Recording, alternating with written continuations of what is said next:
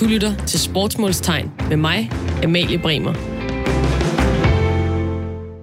Hvordan i alverden sidder man i Danmark og sætter odds på en hviderussisk første divisionskamp? Fucker tv-kanalerne med vores hjerner, når de sætter falsk tilskuerlyd på coronakampe på tomme stadions?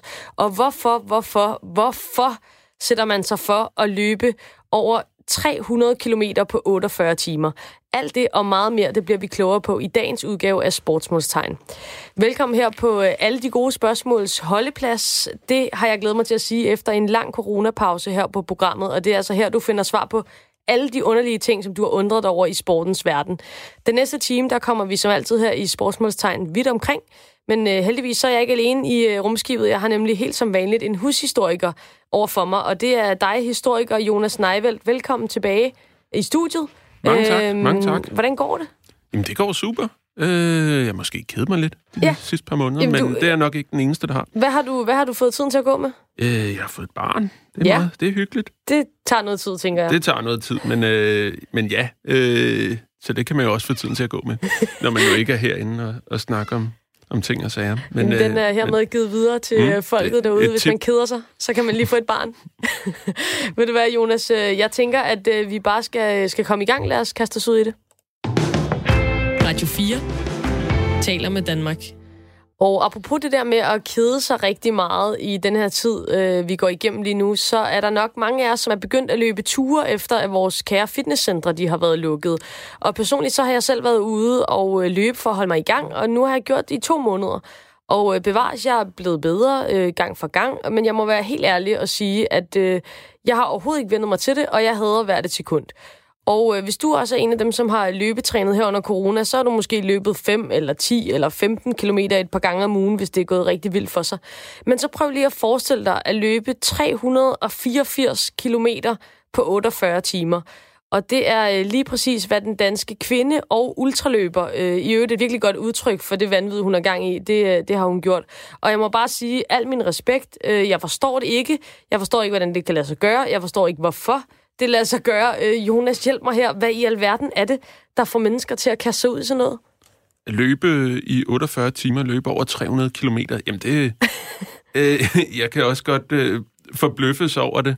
Men man kan sige, altså, hvis man ser på øh, de tidligste mennesker, så skulle vi jo overleve på en eller anden måde. Og øh, ja, vi er ikke lige så hurtige som en antilope ude på savannen, men vi kan løbe i rigtig lang tid. Det er vi faktisk gode til som art. Så, øh, så det gjorde man, og så blev øh, antilopen træt efter noget tid. Og så kunne man så komme med sine spyder og sine sten og hvad man ellers havde. Og er det helt seriøst sådan, man, man fangede antiloper? Det, det er der folk nede, i, nede i, på de egne, eller hvad man siger, der gør den dag i dag. Øhm, og så, så det handler altså om en form for voldsom udholdenhed, men, men man kan sige, når du snakker om antilopejagt i, øh, og jeg ved ikke engang hvad, øhm, det, det har et ret konkret formål, øh, fordi man ikke har lyst til at sulte ihjel. Øh, hvordan kan det være, man, man tror du, at, at mennesker kaster sig ud i sådan noget her i år 2020? Jamen, altså, ekstremsport er jo, bliver jo mere populært. Der er jo masser af ledere i både det offentlige og private erhvervsliv, der kaster sig over, over, at, dyrke, over at skulle træne op til en Ironman. Så, øh, så kan, kan der også gå tid med det, hvis man nu ikke skal se sine børn. øhm, men, men den her ekstreme selvrealisering, altså hvis du kigger på det historisk, hvad, hvad er det, der sådan er, er sket, tror du, i nyere tid, siden at det er eksploderet på den måde, som det er? Altså, man, over en kamp kan man se på, at, øhm, at foreningsidrætten måske er på vej lidt tilbage. Øh, der er sportsgren, der, der er mange sportsgrene, der er i fremgang, men, hvis, men man har også set fra, hvad kan man sige, siden 60'erne, at der er blevet færre mennesker, der er organiseret i foreningsidræt, og så er man til gengæld gået over i øh, ting som at løbe og dyrke fitness, som kan foregå lidt mere på ens egne præmisser, og bevares det er også, det er også mere fleksibelt, end at skulle stille op øh, to gange to timer om ugen på et meget fast, fastlåst tidspunkt. Så. Og øh, nu snakker vi jo om, om en, en person, altså en, en dansk kvinde, som, som har begået det her med at løbe øh, 384 km på 48 timer, og, øh, og det er simpelthen dig, Stine Rix, ultraløber. Du er med os på en telefon. Hej. Øh, altså, først og fremmest tillykke. Det er vanvid. Øh, det kommer vi tilbage til. Øh, du har lige slået fire rekorder øh, på de her 48 timer. Altså, du har nu dansk ja. rekord for kvinder. Du har dansk ja. rekord for mænd, hvilket er fedt ja. i øvrigt. Ja, det kan jeg jo godt lide. Præcis, ikke? Ja, ja, det kan jeg også. Og så har du nordisk og europæisk rekord for kvinder, og nu er det jo ikke fordi, altså vi kommer tilbage til at hylde dig alt det, vi skal.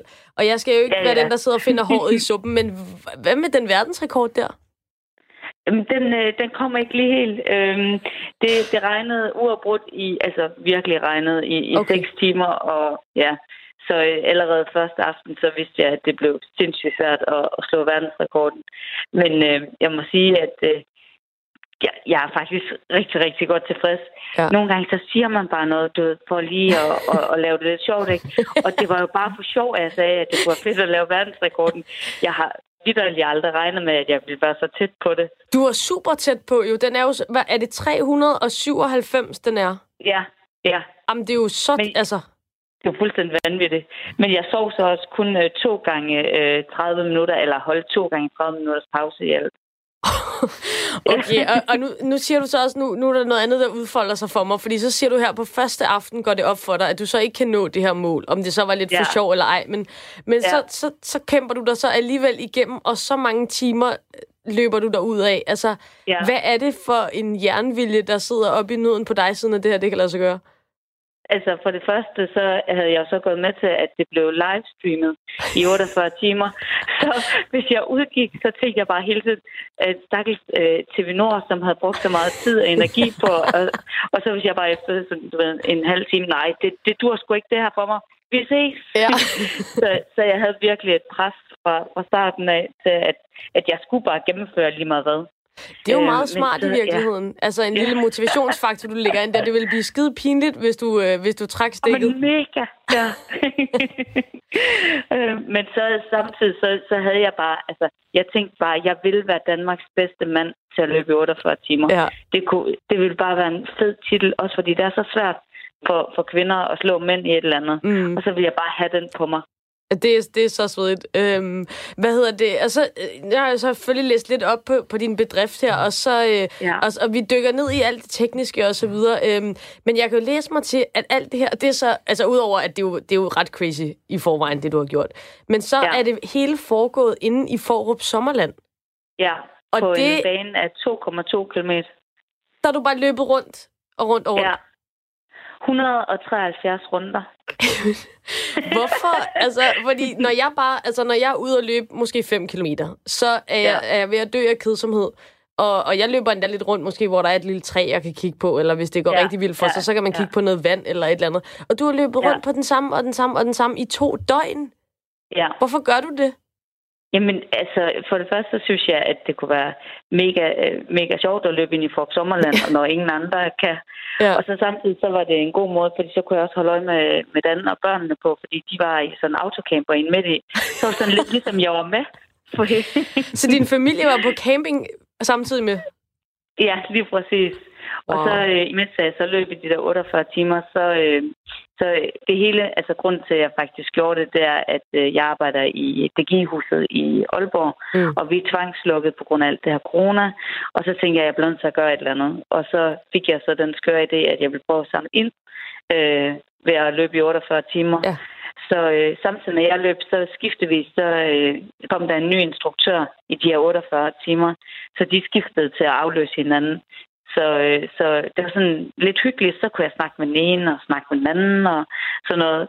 Og så viste det så også, at du ved, at vi giver fandme ikke op, selvom at vi lukker ned, så kommer vi igen. Ja. Så det var sådan en fælles bedrift, vi havde.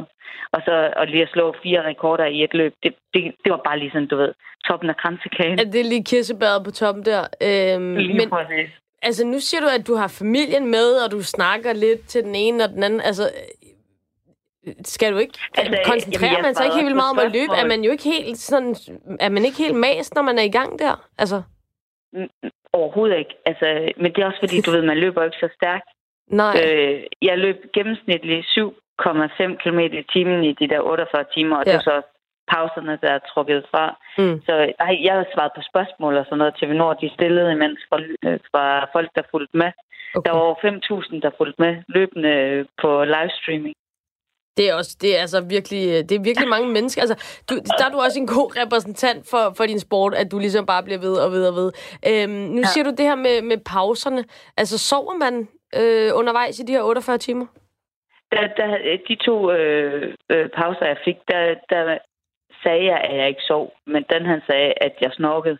Men du okay. ved, når man ikke får lov til at komme sådan ordentligt i, så har man den der følelse af, sov nu, sov nu, men man kan ikke, men jeg har jo bare sovet, for han har filmet, at jeg snorkede. Øh, så jeg er lidt, men nu er jeg så bagefter. Men man er så taknemmelig for, at man bare kan få lov til at ligge sig ned ja. og sove, når man vil. Ja. Fordi det der blev frarøvet en i, i 48 timer, ikke? Ja. Så man sætter også pris på, på mange flere ting.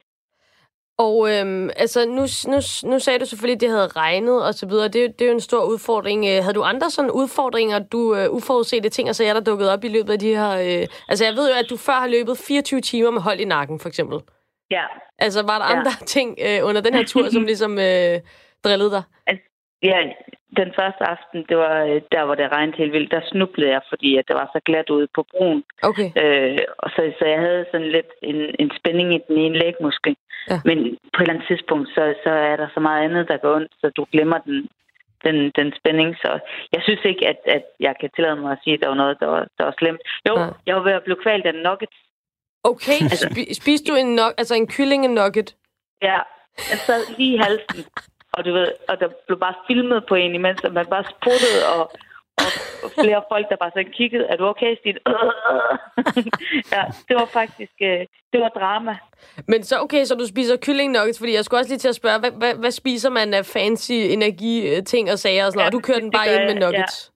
Jeg, jeg, jeg, øh, vores øh, azurpizza kom øh, leveret til os, mm. og øh, der var grillpølser og alt muligt forskelligt. Altså, jeg, jeg er måske lidt anderledes i forhold til mange andre, men ja. jeg kan bedst lide almindelig mad, i stedet for sådan noget gels og sådan noget. Sådan. Det, det, puha, det fungerer, fungerer ikke. Det, så har man jo så også, man ved, man kan forholde sig. Ja, det er sådan en running buffet. Ja, super i smart. timer, ikke? Ja. øhm, og og, og hvad, hvad så, når du er færdig med 48 timer? Altså, hvad, hvad, hvad, hvad sker der så med din krop, når du ligesom giver ned der? Jamen, så, øh, så havde vi lavet sådan, øh, lånt en autocamper. Mm. Og så gik jeg bare ind i den der autocamper, som jeg bare havde kigget på alle de runder. Og så havde jeg bare tænkt, nu er det bare min tur. Og så lader jeg mig bare til at sove. Ja. Ja. Gud, hvad du ved.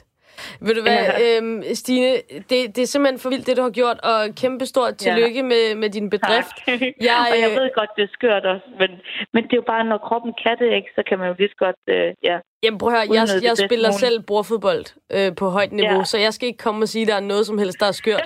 Det er sindssygt imponerende, øh, det du har gjort, og jeg håber, at du, øh, du klør på, og så vi får den der verdensrekord med næste gang. Ja, nej, jeg, jeg har fundet på noget meget bedre, har men det kommer. Okay, ja. ved du jeg skal ud og løbe øh, 217 km i Dead Valley, hvor der er 50 grader varme. Altså, det lyder rigtig farligt, så jeg vil bare sige, pas på dig selv, og held og lykke. tak. Tusind tak, fordi du var med her. Selv tak. Hej. Hej. Wow, Jonas, altså, øh, det, det, det var noget helt andet, end det, jeg lige havde regnet med. Fordi ja. jeg tror jo, man tænker ultraløber, og så tænker man en meget, meget, øh, øh, for at sige det lige ud, øh, en ikke-person, der går ind i sig selv og løber og er, er, er, er kun spiser energibar øh, og ligesom og, og hun spiste bare nuggets og pizza og havde det skide hyggeligt med familien undervejs. Ja, jeg vil også sige, at kost, øh, hendes kostplan overraskede mig en hel del. Øh, men øh, men, øh, men øh, hatten af for det. Øh, kæmpestort. Så, altså i forhold til at løbe i 50 graders varme, det er en del af det der med at jage et dyr. Ja. Fordi mennesker er rigtig gode til at svede på en god måde, fordi vi ikke har så mange hår på kroppen, så bliver ja. kroppen kølet mere ned af vores sved, i forhold til antilopen for eksempel. Så på den måde giver det jo ret god mening, at øh, ligesom gå tilbage til rødderne og, øh, og gøre noget ved det i Death Valley. Så det synes jeg, hun skal. Radio 4 Sorry. taler med Danmark. Så skal vi videre til noget, der personligt ligger mig meget på sinde, og øh, lad os bare få det afklaret med det samme. Jeg er kæmpe fodboldfan, min kæreste kan skrive under på, og jeg kan se alt fodbold i hele verden, fra 2. division øst til øh, Champions League, og derfor så har jeg selvfølgelig savnet fodbold og sport generelt øh, helt vildt, mens der har været lukket ned her under corona. Og derfor så var jeg selvfølgelig også en øh, form for ekstatisk, da den tyske Bundesliga, som den første af de store ligaer, begyndte at afvikle kampe igen. Og jeg havde det sådan her, at øh, Fortuna Düsseldorf mod Paderborn, ja tak, øh, jeg er der for det, kom med det, jeg vil se det, og jeg vil elske det. Men så skete der det vanvittige, at da jeg tændte for de første kampe, så var det slet ikke lige så fedt øh, at se fodbold som før. Og der var ingen tilskuere på lægterne, det hele så tomt og goldt ud, og det eneste, man kunne høre, det var øh, altså nogle sure tyske trænere, der stod og brede løs ude fra sidelinjen. Så jeg blev faktisk ret trist. For lige pludselig det var, var det som om, at øh, fodbold det sådan havde mistet sin mojo for mig på en eller anden måde. Øh, hvor jeg før kunne se alverdens kampe, som jeg som fan ikke havde en aktie i. Øh, men, men egentlig bare blive fanget på grund af stemningen og nerven og intensiteten i, i den her sport, som jeg elsker. Og klip til weekenden efter. Jeg prøver igen, jeg tuner ind på en kamp fra Bundesligaen. Øh, og jeg har selvfølgelig fulgt med på de sociale medier, hvor det er blevet debatteret helt vildt meget med, med de her tv-selskaber, om de skal lægge falsk tilskuerlyd, en slags øh, dåsehæb ind under kampene. Og øh, jeg er sådan umiddelbart imod det. Jeg synes, det lyder lidt som noget pjat og, og lidt sådan en manipulation. Øh, så, så jeg tænder for en Bundesliga-kamp med falsk øh, tilskuerlyd for at blive bekræftet i den her holdning. Øh, jeg, jeg, jeg tænder for at give mig selv ret, men øh, jeg må jo så konstatere, at det var en chokerende oplevelse, fordi jeg synes, det virker. Øh, jeg tror simpelthen, at min øh, hjerne den snyder mig til at tro, at det er ægte. Og jeg nyder kampen mere end den foregående weekend. Så nu står jeg sådan lidt med et øh, ben i hver lejr, og jeg ved ikke, hvad, hvad i alverden jeg skal mene om det hele, øh, Jonas. Du plejer lidt her i programmet at indtage rollen som øh, den, den gamle sure mand, der synes, at alt skal være, som det plejer.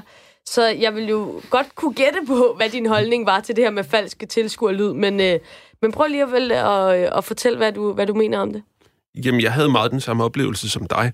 Mm. Så jeg kan i princippet ikke lide det, men øh, jeg lagde ikke mærke til det, da jeg så en kamp med det. Ja. Så er det først efter noget tid, hvor der skulle der ikke nogen tilskuere. Nå, de har lagt lyd på, det er da også rigtigt. Så, nå ja. Øh, så på den måde, øh, synes jeg, det fungerede faktisk for mig også bedre, end at se det uden ja. tilskuerlyd. Øhm, og øhm, så er der jo selvfølgelig de her argumenter imod, og der kan man jo sige, det er jo ligesom at lægge dusselatter dåselatter i, i komedieserier, hvor den sådan falske latter, den skal bruges til at, at lede seeren på vej hen mod grinet, som skal falde på et særligt tidspunkt, og, og det samme med, med en fodboldkamp, hvor at den her øh, stemning og atmosfære er selvfølgelig med til at, at sætte ind i, øh, i, ja, i, i stemning til, til det, man sidder og ser. Og, og i tv-serier, der har vi jo for længst accepteret det, men det er jo lidt noget andet med fodbold. Altså, øh, hvordan kan det være, at man egentlig, altså det her med dåselatter, altså hvornår er det kommet til? Og det er jo bare sådan en fuldstændig naturlig del af, af at se fjernsyn. Men det er det ikke altid været. Øh, de her sitcoms har eksisteret i rigtig lang tid, øh, men, og de blev oprindeligt, der er stadigvæk nogle af dem, der bliver, tror jeg nok, øh, optaget foran et publikum, men der fandt man jo ud af, at publikum ikke altid synes det var lige så sjovt, mm. som det gerne skulle være, når mm. det var rigtig sjovt. Og så var der en øh, lydtekniker, der hed Charlie Douglas, der øh, opfandt et aggregat, hvor han simpelthen op, optog 320 forskellige slags latter, og så sag, satte han dem ind på nogle bånd inde i en ovlignende konstruktion, og så øh, kunne han så trykke på en knap, så kom der en slags latter frem, alt efter hvilken slags latter det skulle være. Og for at gøre dem endnu mere som et ovl, så kunne han også træde på en pedal, og dermed styre den her øh, latterstyrke. Så på den måde, så, øh, så kunne man så få en ordentlig latter ind, og han har haft rigtig stor betydning. Øh, han havde nærmest monopol på det her, fordi det var ham, der havde ovlet med latteren. Og så øh, som det jo går, så opfandt med nogle andre måder at gøre det på, og så blev det lidt kedeligere. men øh, men øh, dåselatter eller dåsehæb i, øh, i fodbold, altså jeg havde det jo lidt sådan, at jeg følte mig forrådt af min egen hjerne, øh, fordi det, sådan, det, det virkede bare på en eller anden måde. Øh, så derfor så har, har vi ringet til en øh, hjerneforsker, som skal hjælpe os med at finde ud af, hvad det er, der foregår op i, i hovedet på en, når man, øh, når man ser fodbold på den her måde. Og øh, Troels Vik her, du er hjerneforsker. Kan du prøve at forklare os andre dødelige helt forsimplet, hvad er det, der sker op i hjernen, når man som helt almindelig fodboldfan ser en helt almindelig fodboldkamp med alle de indtryk, der er med masser af tilskuere på stadion osv. Øhm, hvad er det så, der sker op i hovedet på en? Man kan sige, at den måde, hjernen fungerer på, det er, at den samler øh, indtryk fra forskellige retninger. Mm. Og, øh, og den kan samle for eksempel øh, viden om, hvilket hold spiller, og hvor er bolden, og sådan nogle faktuelle ting. Det er sådan den bevidste del af hjernen. Øh, samtidig så øh, har den også nogle ubevidste øh, dele, og, og en af de helt centrale ubevidste dele, det er belønningssystemet. Så når vi ser en god fodboldkamp, så vil vi gerne have aktiveret de bevidste dele, og derved få aktiveret belønningssystemet. Når det så er sagt, så kan det være svært at få gang i sådan en hjerne, hvis den tænker på alt muligt andet. Øh, så for at, at få mest mulig aktivering og få mest mulig skub hen imod belønningssystemet, mm. så skal man øh, spille på flere sanser.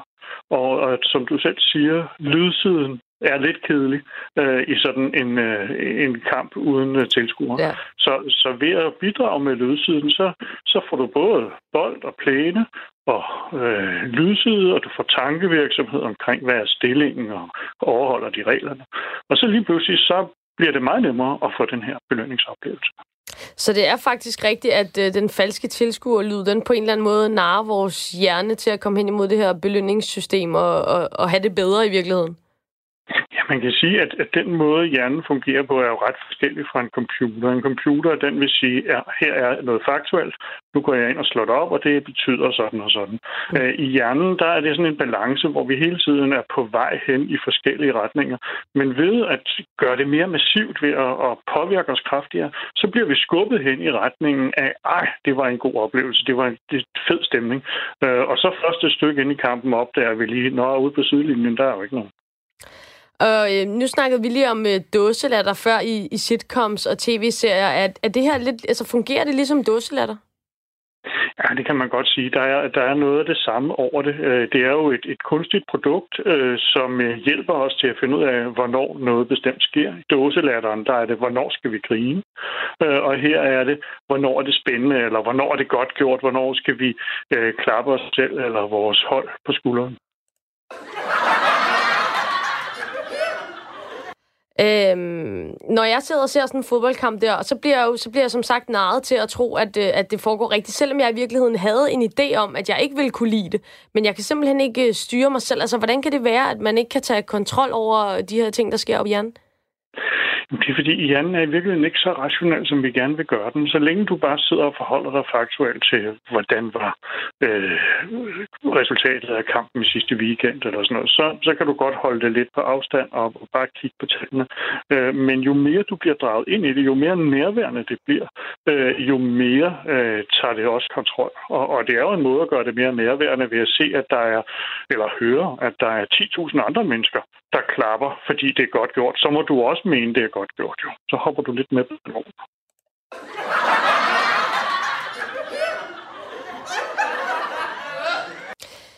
Øh, nu prøvede du har, jeg lige... fået publikum med her, hva'? Ja, nu prøvede jeg lige med, med dåselatter i anden halvdel af interviewet. Øhm, hvordan, altså, som hjerneforsker, hvordan vil du sige, at gjorde det interviewet bedre? Jeg blev gladere. Du blev jeg glad? kunne da godt mærke, mærke at der, nu var der pludselig nogen, der synes, det var sjovt, det jeg sagde. Det var da fedt. Det, det, jeg ved ikke, måske hvis du holder forelæsninger og sådan noget, så er der måske heller ikke så mange, der griner, når man sidder og snakker om komplekse øh, ting og sager op i hjernen. Så det kan være, at du skal øh, forsøge, forsøge dig med det fremover. Jeg vil sige, at i coronatid har det i hvert fald været øh, sådan, at øh, det har været temmelig tamt at sidde og holde foredrag på Zoom for 200 studerende, uden noget feedback. Det kan jeg virkelig godt uh, sætte mig ind i. Troels Vik her, tusind tak, fordi du var med her til at gøre os klogere på hjernen i den her forbindelse. Selv tak.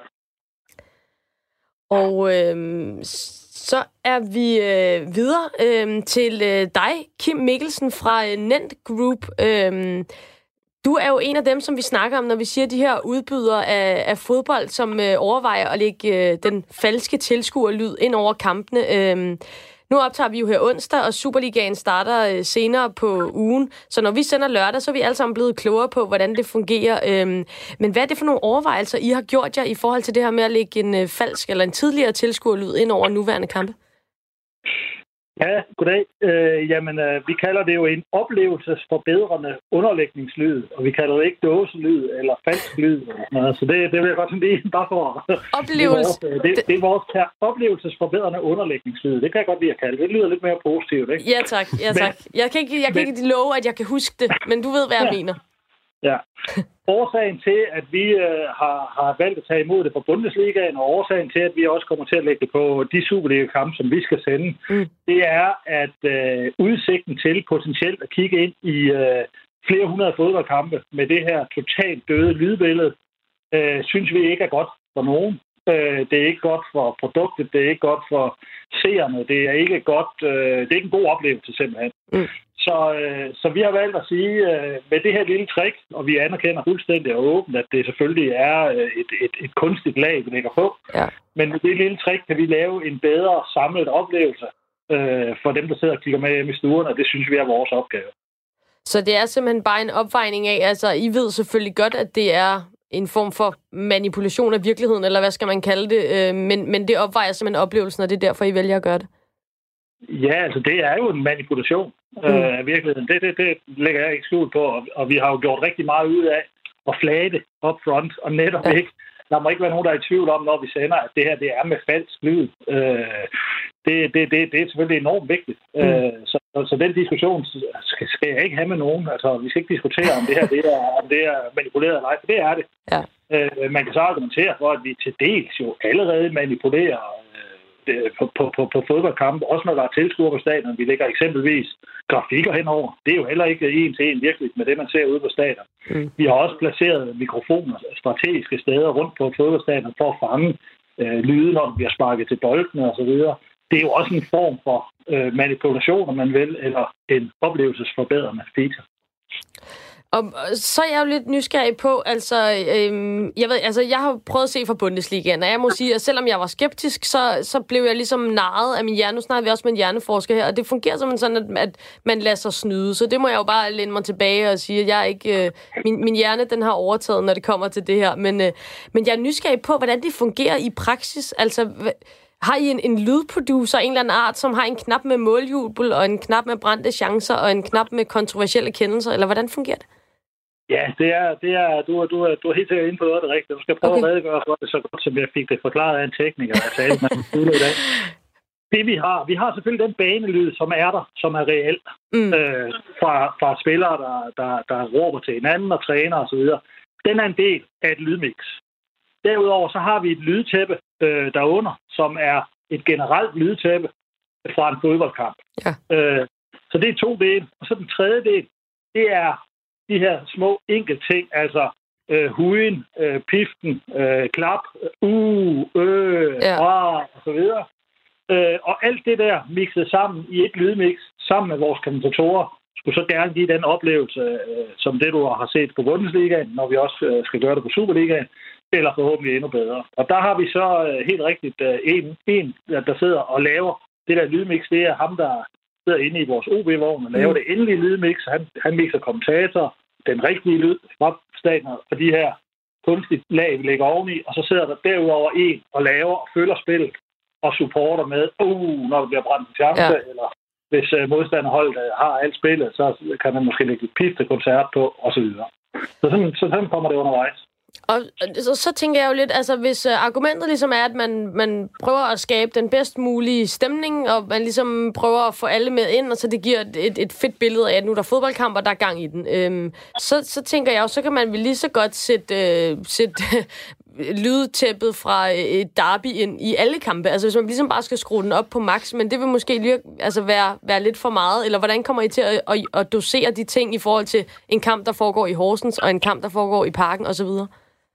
Jamen, det gør vi jo for eksempel ved, at, at for det har du helt ret i, de skal jo ikke bringe en, en stemning øh, fra en 40.000 eller 30.000 menneskers fyldt parken til en kamp mod Brøndby, ind over en kamp, hvor der normalt vil sidde 1300 til Hobro mod Horsens. Mm. Så det er, jo, det er jo så der, vi har, vi har jeg tror, da han, sad, da han fortalte mig det her i eftermiddag, teknikeren sad, han har forløbet havde 30 forskellige lydbider, øh, okay. øh, som de her lydteknikere så har arbejdet med.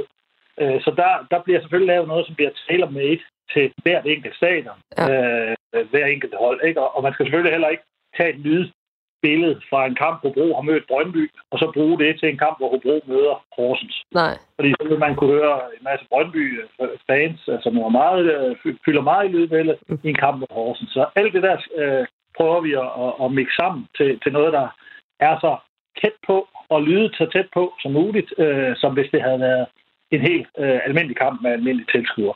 Og så er det jo vigtigt at sige, at det her er noget, vi gør, mens at vi er i en fuldstændig ekstraordinær coronasituation. Mm. Snart der er tilskuere øh, tilbage på stadion. Om det så er 25 eller 100 eller 500, så stopper vi med det igen. Ved du hvad, Kim, det var øh, interessant at, at høre jeres øh, overvejelser bag, og, og egentlig også, at, øh, at det sådan er meget ned i detaljen med, altså at vi kommer ikke til at, at høre Brøndby slagsangen til en kamp, som bliver spillet mellem FC Nordsjælland og AB og så videre. Øhm, jeg glæder mig helt vildt meget til at høre, hvordan det kommer til at fungere. Det gør vi også, og så, og så, og så håber vi, at vi rammer den så præcis som muligt, men, men, ja, men, men selvfølgelig er det mennesker, og det kan da godt være, at der lige bliver trykket på en forkert knap en gang. Det håber jeg, at man bærer over med os. Jeg har også set at Bundesliga, dem der sidder i Tyskland og laver lyden, det er min oplevelse, er blevet bedre øh, næsten fra kamp til kamp. Ja. Så de høster en masse erfaring og bliver bedre til at, at lade ramme det rette mix. Det er jo det, og ellers så, øh, så skal I jo nok få det at vide, hvis jeg kender danske fodboldfans ret. Helt sikkert. Kim Mikkelsen fra NEN, tusind tak, fordi du var med her. Selv tak. Nå, Jonas, øh, hvad, hvad tænker du her, efter vi har snakket med både Kim og med Troels? Altså, fodbold er jo fakta, men det er jo også underholdning langt hen ad vejen. Altså, hvorfor skal vi ikke bare læne os tilbage og lade os underholde så effektivt som muligt? Jo, men som Kim også siger, så det vi bliver præsenteret for som tv-seere i hvert fald, er jo også en, en øh, ja, hvad kan man sige, en modificeret form af fakta. Mm. Så øh, altså, jeg må sige, at øh, jeg vil lade min hjernes irrationalitet øh, løbe, løbe af med mig og sige, at jamen, gør det da. Hvis det forbedrer vores oplevelser i den her tid, så vi har været uden fodbold så længe som muligt, så skal vi også have det bedst mulige produkt. Øh, eller vi har været uden fodbold så længe, så nu skal ja. vi også have det bedst mulige produkt. Øh, så, så gør det da. Gør det da. Men og... altså, hvor går grænsen så? Fordi at jeg tænker, at næste skridt, det er vel, at man lægger øh, billeder af tilskuere og tifor fra tidligere kampe i, i indklip undervejs og så videre, for ligesom at gøre illusionen total. Altså, det man kunne forestille sig, også hvis man tager historien om uh, Charlie Douglas' dåselatter i mente, hvor uh, live-publikums latter ikke var god nok, så kunne man jo forestille sig sådan en uh, Premier League-kamp med, med Liverpool, hvor der er en masse halvkedelige norske og og japanske fodboldturister, der sidder på stadion, og så tænker de, ej, men det er jo ikke det, Anfield er kendt for. Nu sætter vi, øh, nu sætter vi meget høj fælleslang, fællessang på, øh, og lad os da høre det i stedet for det, der rent faktisk er. Så hvor man så bliver hvor man så bliver præsenteret for en romantiseret udgave af fodbolden, som ikke er, som ikke er eksisterende længere. Radio 4 taler med Danmark. Vi er i fuld gang med sportsmålstegn her på Radio 4. Mit navn det er Amalie Bremer, og med mig i studiet har jeg vores hushistoriker Jonas Neivelt. Vi dykker ned i en masse spørgsmål fra sportens verden og får svar på alt det, som du ikke vidste, du havde brug for at vide. Det næste, vi kaster os over, det er, øh, undskyld mig, det, det, altså, det er ringvrag. Det er simpelthen definitionen på ring, ringvrag, faktisk. For de to gamle bokser, Mike Tyson og Evander Holyfield, det er ham med øret, de har besluttet sig for, at de der gerne vil bokse mod hinanden igen her i 2020, i en alder af henholdsvis 53 og 57 år. Og de siger godt nok, at det er en velgørenhedskamp, hvor pengene skal gå til et godt formål. Men må ikke også, at øh, de to herrer, de øjner en, øh, en løntjek ude i horisonten. Men hvorfor er det, at øh, to gamle gubber, de pludselig skal i ringen igen? Og er der overhovedet nogen, der gider se det, og kan de bokse stadigvæk? Altså Jonas, hvad, hvad tænker du om alt det her? Altså udover at det er en velgørenhedskamp, og der måske også er nogle penge involveret i det for deres vedkommende, så er det jo en, det er en klassisk historie, man kan se, og ikke mindst i uh, bokselitteraturen eller boksekanonen, hvad kan man sige? Ikke? Mm. En af de sidste, hvis ikke den sidste Rocky-film, det handler jo også om Sylvester Stallone på et sted mellem 60 og 90 år, der skal ud og bokse en sidste kamp. Der er den her mytologi om, at man stadigvæk, man har altid en kamp til i sig. Øh, og det er måske en, en meget længere fortælling, altså så gammel som fortællingen selv, at der er, man kan altid trækkes tilbage til øh, sådan ud af, ud af pensionisttilværelsen. Ikke? Altså hvis man ser i, i Iliaden øh, af Homers fortælling om den trojanske krig, så bliver helten Achilles. Han bliver jo også, han er allerede kendt som den største kriger i hele verden, men han bliver sådan lokket med, øh, med, et, øh, med et løfte om udødelighed i at deltage i den her krig, som han desuden godt ved vil slå ham ihjel, hvilket mm. så også sker. Øh, og man ser spoiler det... alert. Ja, spoiler alert. Undskyld. øh, jeg vil anbefale bogen, i, eller teksten, i stedet for filmen med Brad Pitt. øh, men... Øh, men øh, man ser det også i alle mulige Hollywood-film af forskellige art, sådan, I'm not a cop anymore. Men mm. så har han alligevel én ting, tilbage i sig. Og det, det er altid mænd, og de har altid nogle øh, rimelig hårdt slående professioner. Så på den måde. Så det er en eller anden øh, form for hypermaskulinitet, der bare ikke vil, vil lægges i graven? Ja, det kan man godt se det for, som. Og, og de her to, øh, to øh, gamle gutter her, øh, altså, det, det vel også... Altså, er det, er det ikke lidt uværdigt på en eller anden måde, at, øh, at man på den måde skal, skal sådan ind i ring igen i, i en alder af snart 60 år? Nej, men altså, man ser jo også, øh, man ser jo også øh, EM-holdet fra 1992 være ude og spille mod VM-holdet fra 1986 ude, mm. i, ude i sommerlandet til fadøl og grillpølser, og så er der måske et eller andet velgørende formål. Altså, det er jo ikke anderledes for så vidt. Det er bare fodboldspillere, som passer lidt bedre til sådan en øh, dansk campingmentalitet. Og øh, en af dem, som ved meget om øh, boksning, det er dig, Brian Mathisen. Du er bokseekspert, boksekommentator og øh, boksetræner. Du er med på en telefon. Hej. Ja, god aften. God aften. Øhm, Brian, hvad, altså helt fra starten af, hvad, hvad, hvad går den her kamp ud på? Jamen, det, det ved jeg lige så lidt om, som I gør, for nu snakker I om velgørenhed, og øh, hvis det er en velgørenhedskamp, så vil jeg juble og sige, at det er sgu frisk gjort. Øh, ja. Og hvis de så også øh, overholder reglerne om, at det er en opvisende kamp, hvor man bare chatter til hinanden og ikke øh, slår igennem, så er jeg helt med. Øh, hvis, det, som jeg frygtede først, øh, det var, at det var det var en nød, de gjorde det her på grund af pengene. Øh, mm. Fordi at de har brugt, øh, de har jo, de har jo været til at tjene dem omkring 1 milliard kroner hver i deres professionelle karriere. Så hvis de har, øh, har ramt bunden, det har de selvfølgelig øh, på et eller andet tidspunkt, øh, både sportsligt og økonomisk, mm. øh, Tyson især. At hvis det er af, af, af pengemangel, de gør det, så, øh, så kan jeg godt finde på at kaste op over det. så skulle de skamme sig i den grad. Og, og hvis det er, at det er en kamp, der skal være fuld kontakt på, altså hvor de skal virkelig hamre igennem, så, øh, ja, så synes jeg, det er sørgeligt. Meget, meget sørgeligt altså, er to øh, så gammel i boksesporten, så øh, altså to legender i boksesporten øh, på den alder skal, skal ind og slå hinanden hårdt i hovedet. Det er øh, direkte øh, farligt. Jamen, altså en ting er, at det er farligt, og det, det fysiske aspekt, det kommer vi også tilbage til, men, men nu siger du selv, de er jo legender, altså det er vel også deres eget sådan renommé på en eller anden måde, de også sætter lidt over styr ved at gennemføre sådan noget her?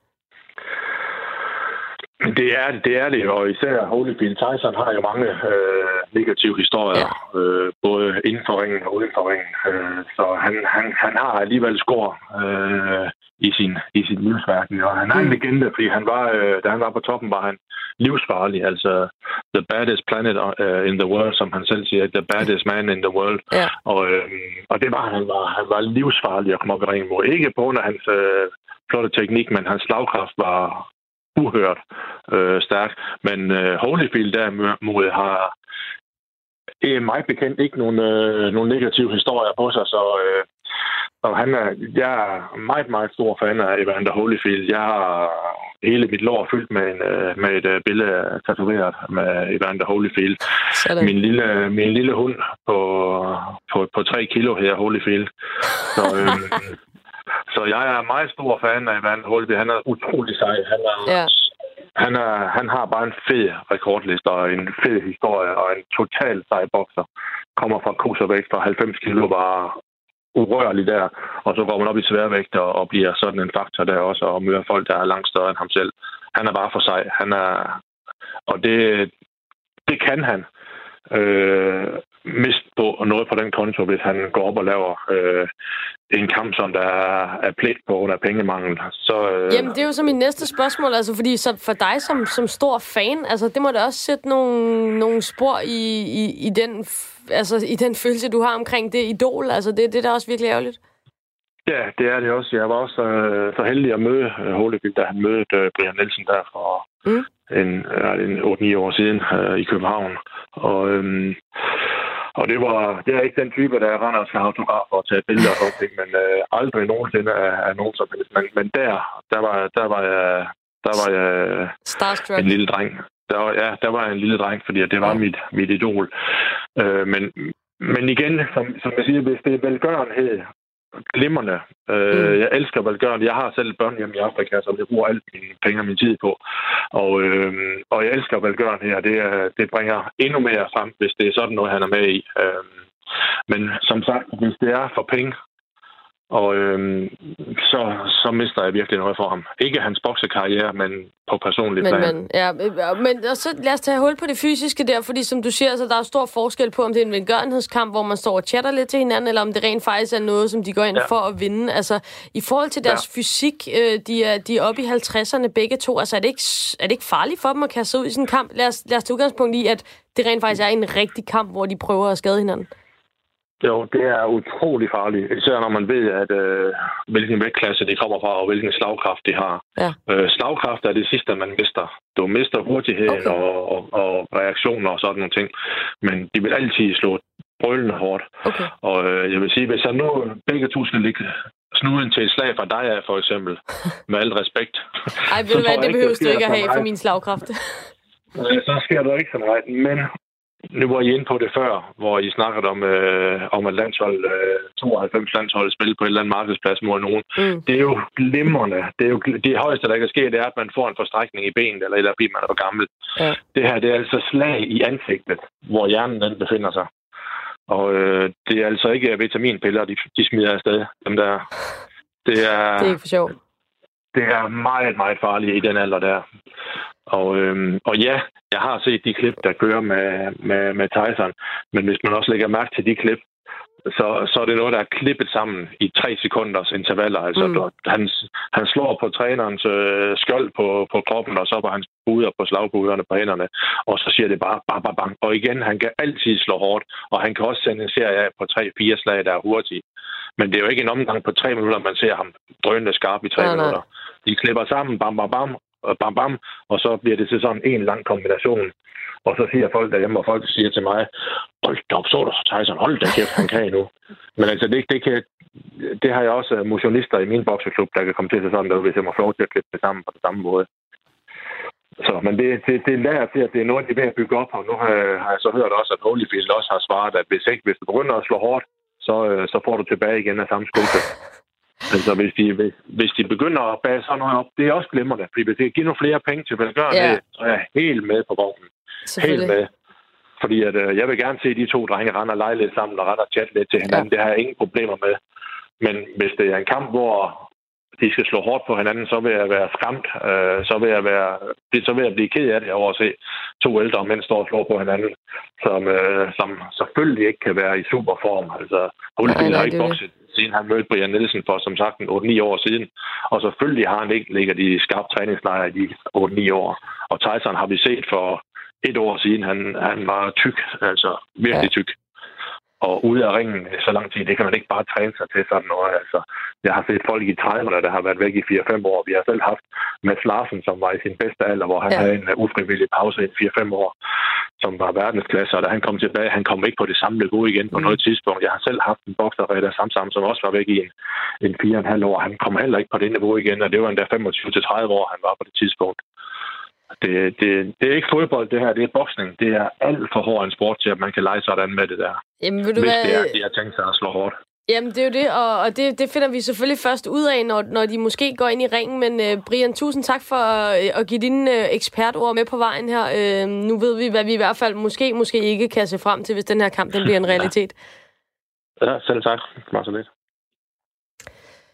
Jonas, øh, det var ikke lige umiddelbart, altså bokseekspert, boksefan øh, Brian her, men øh, det lød ikke som om, at han ville, øh, han ville glæde sig til, at de her to de skulle ind og give den gas mod hinanden.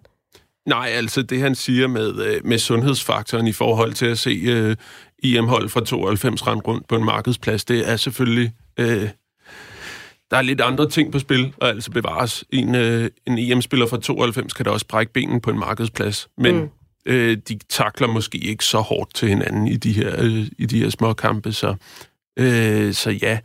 På den anden side, altså det nostalgiske niveau kan jo også godt have et element i sig selv.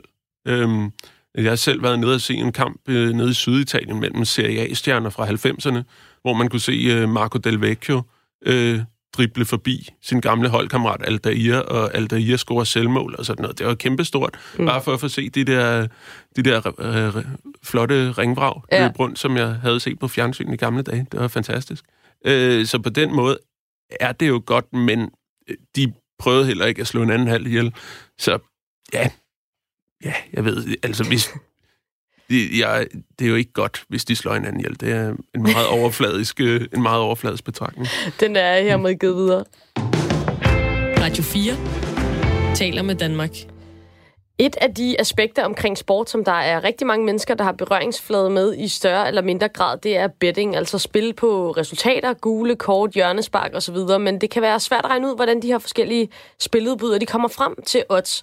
Øh, og jeg tænker for eksempel på, om der slet ikke er nogen mavefornemmelse indover. Altså det vil jeg nemlig være lidt ked af på en eller anden måde, hvis det hele bare er en algoritme i en computer, så er der jo ikke meget svung over det, og alt det, som jeg i hvert fald elsker ved sport, det er øh, taget ud. Så øh, derfor så øh, har jeg ringet til en, der ved rigtig meget om, hvordan de her oddsætter, de arbejder. Peter Emmike, du er oddsansvarlig hos Danske Spil, og øh, nu begynder sporten at nærme sig igen, og det er vi jo rigtig mange fans, som er glade for, og det tænker jeg også, at, øh, at I er inde hos øh, Danske Spil. Ja, det er vi helt bestemt. Det har været et par lange måneder, hvor vi næsten ikke har haft noget på, på programmet, øh, så, øh, så vi er glade for, at Bundesligaen er startet, og at øh, Superligaen og første division øh, starter her i weekenden. Men altså, noget af det, I, I har haft på programmet, det er jo for eksempel hviderussisk fodbold. Øh, hvordan, altså du må simpelthen forklare mig, hvordan odsætter man lige en øh, hviderussisk øh, første divisionskamp? Ja, altså øh, det er jo øh, her i coronatiden, der har, har hviderussisk fodbold jo fyldt øh, det meste af vores øh, program for, øh, for de har valgt at at spille videre derovre øh, under, under covid-19. Mm. Men, øh, men det er rigtigt, at øh, hvordan opsætter vi en, øh, en hviderussisk fodboldkamp? Det er sådan, at øh, alt hvad der er dansk sport, øh, eksempelvis Superliga og Første Division, det er noget, vi sidder i, øh, i øh, Danmark og inde på kontoret og laver øh, opsætter. Og så får vi leveret øh, mange af vores udenlandske ligaer af nogle feedleverandører, øh, øh, som er er huserer i, øh, i udlandet.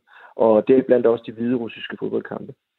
Men hvis vi skal, skal kigge på, hvordan man opsætter en fodboldkamp i det hele taget, mm. så er det jo at sidde, at sidde og, og, øh, og øh, give øh, henholdsvis hjemmeholdet uafgjort og udeholdet x antal procent for at vinde kampen. Mm. Og, så, og så finder vi ud af, øh, eller så laver vi også et estimat på, hvor mange mål der kommer i kampen. Og når vi har de to faktorer, så, så kan vi sådan set føde en, en masse vedmål, over 100 forskellige slags vedmål, øh, som man typisk ser på en fodboldkamp. Og, men hvilke parametre er det sådan helt konkret, I sidder og kigger på, når du siger, at I skal selvfølgelig øh, øh, dosere mellem, mellem hjemmehold, uafgjort og udhold? Altså, hvad, hvad, hvad spiller ind, når man laver sådan en, øh, sådan en dosering der?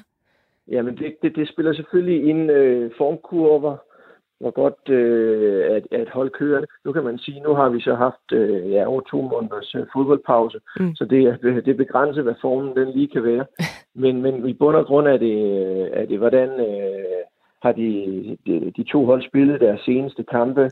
Hvor vigtig er kampen for de to hold? Øh, er der nogle skader af, af stor betydning? Øh, og øh, og hvordan plejer det at gå dem indbyrdes? Kan der være noget rivalisering, øh, som kan gøre, at kampen måske er mere tæt, end, end, end tabellen den siger? Øh, så det er sådan set de vigtigste faktorer.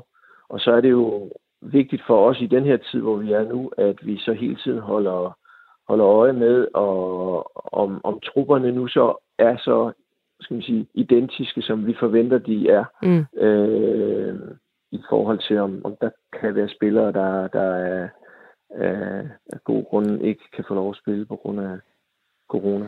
Og hvad, altså, det er jo, jeg tænker, øh, det er jo, man sidder og taster ting ind i en computer og så videre, går ud fra, altså øh, ja. i, alle de her parametre, og så kommer der en eller anden, ja, så er der en form for algoritme, eller et eller andet, som spytter noget ja. ud i den anden ende, går ud fra. Ja, det er rigtigt. Det er sådan, at en, øh, en fodboldkamp bygger vi op i sådan en algoritme, og lad os bare tage et eksempel, der kunne hedde FCK på hjemmebane mod Brøndby. Mm. Så siger vi, at FCK har 50% chance for at vinde. Brøndby har 30% øh, eller uafgjort på 30 procent, og Brøndby har 20 procent mm. chance. Mm. Det føder vi ind i den her algoritme, og så, så kan den så øh, spytte en masse odds ud til os. Når så kampen går i gang, så, så begynder uret at tikke fra 0 op til de her øh, 90 minutter, og så længe der ikke bliver scoret nogen mål, så falder uafgjort også. Og på det tidspunkt, der så kommer et mål, så, øh, så ændrer alle oddsene sig, når vi tester en scoring til enten det ene eller det andet hold. Og det gør den på baggrund af flere hundrede tusind fodboldkampe, som vi har født den her computer med. Så den ved, at når en fodboldkamp har et hjemmehold, der er 50% favorit, når kampen går i gang, og de scorer efter 25 minutter, så skal oddset være sådan her, fordi det fortæller øh, matematikken i, i selve i selve algoritmen. Så øhm, det, det er sådan set sådan, man, man laver det, og så kan der være nogle faktorer, der gør undervejs, at man ændrer på procenterne. Det kan være et rødt kort til det indhold, eller en skade til en vigtig spiller, eller måske bare det indhold presser og presser og presser. Ja. Så kan vi sidde og justere op og ned på de procentsatser, og så øh, vil, det, vil det kunne ses på oddsene. Ja, øh, og det med at presse og presse og presse, det synes jeg jo er lidt interessant, fordi en ting er, hvad, hvad den her computer kan regne ud med, med et meget større datagrundlag, end nogle mennesker kan rumme.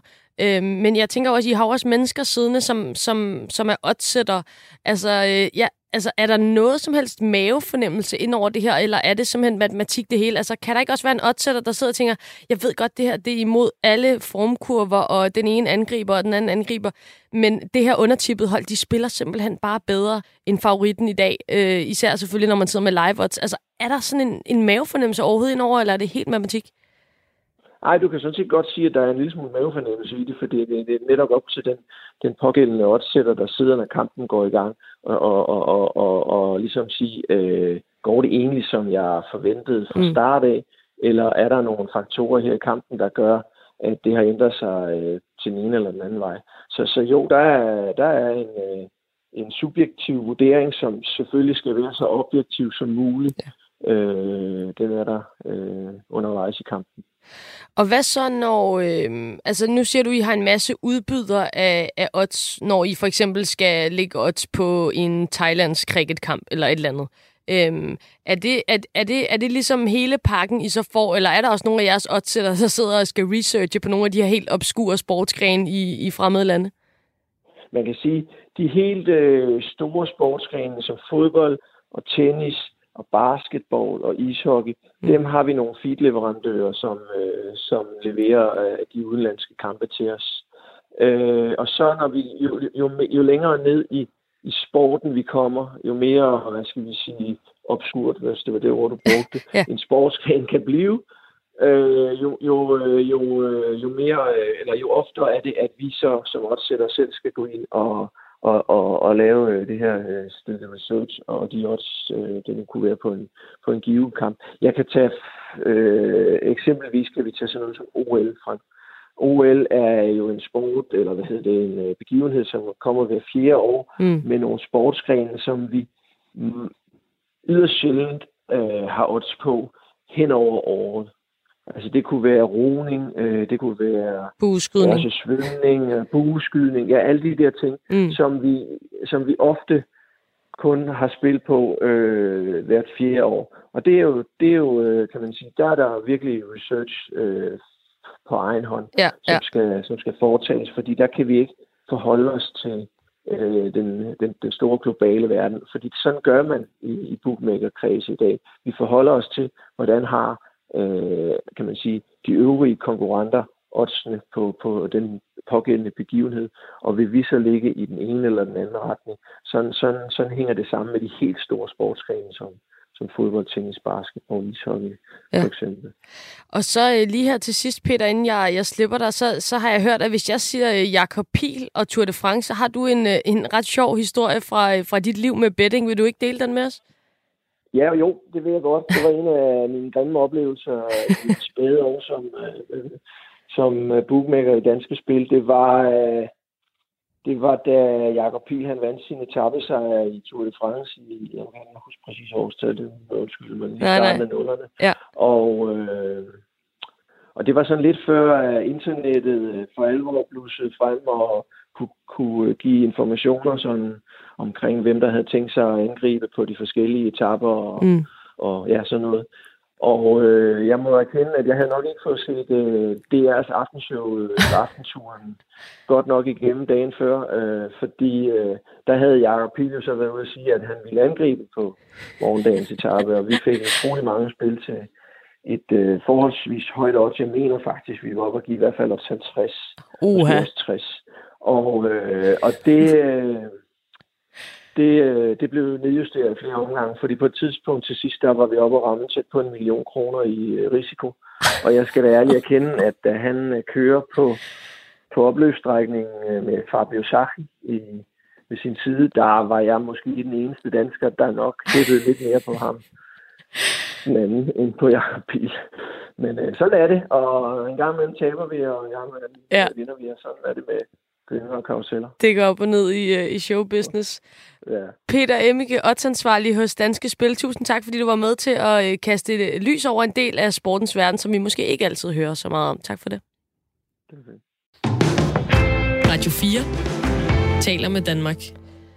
Det her, det var første afsnit af Sportsmålstegn post-corona, og det har været skønt at finde svar på en masse undren inden for sportens verden sammen med jer derude, og sammen med dig, Jonas. Tak for i dag. Selv tak. Det var en fornøjelse.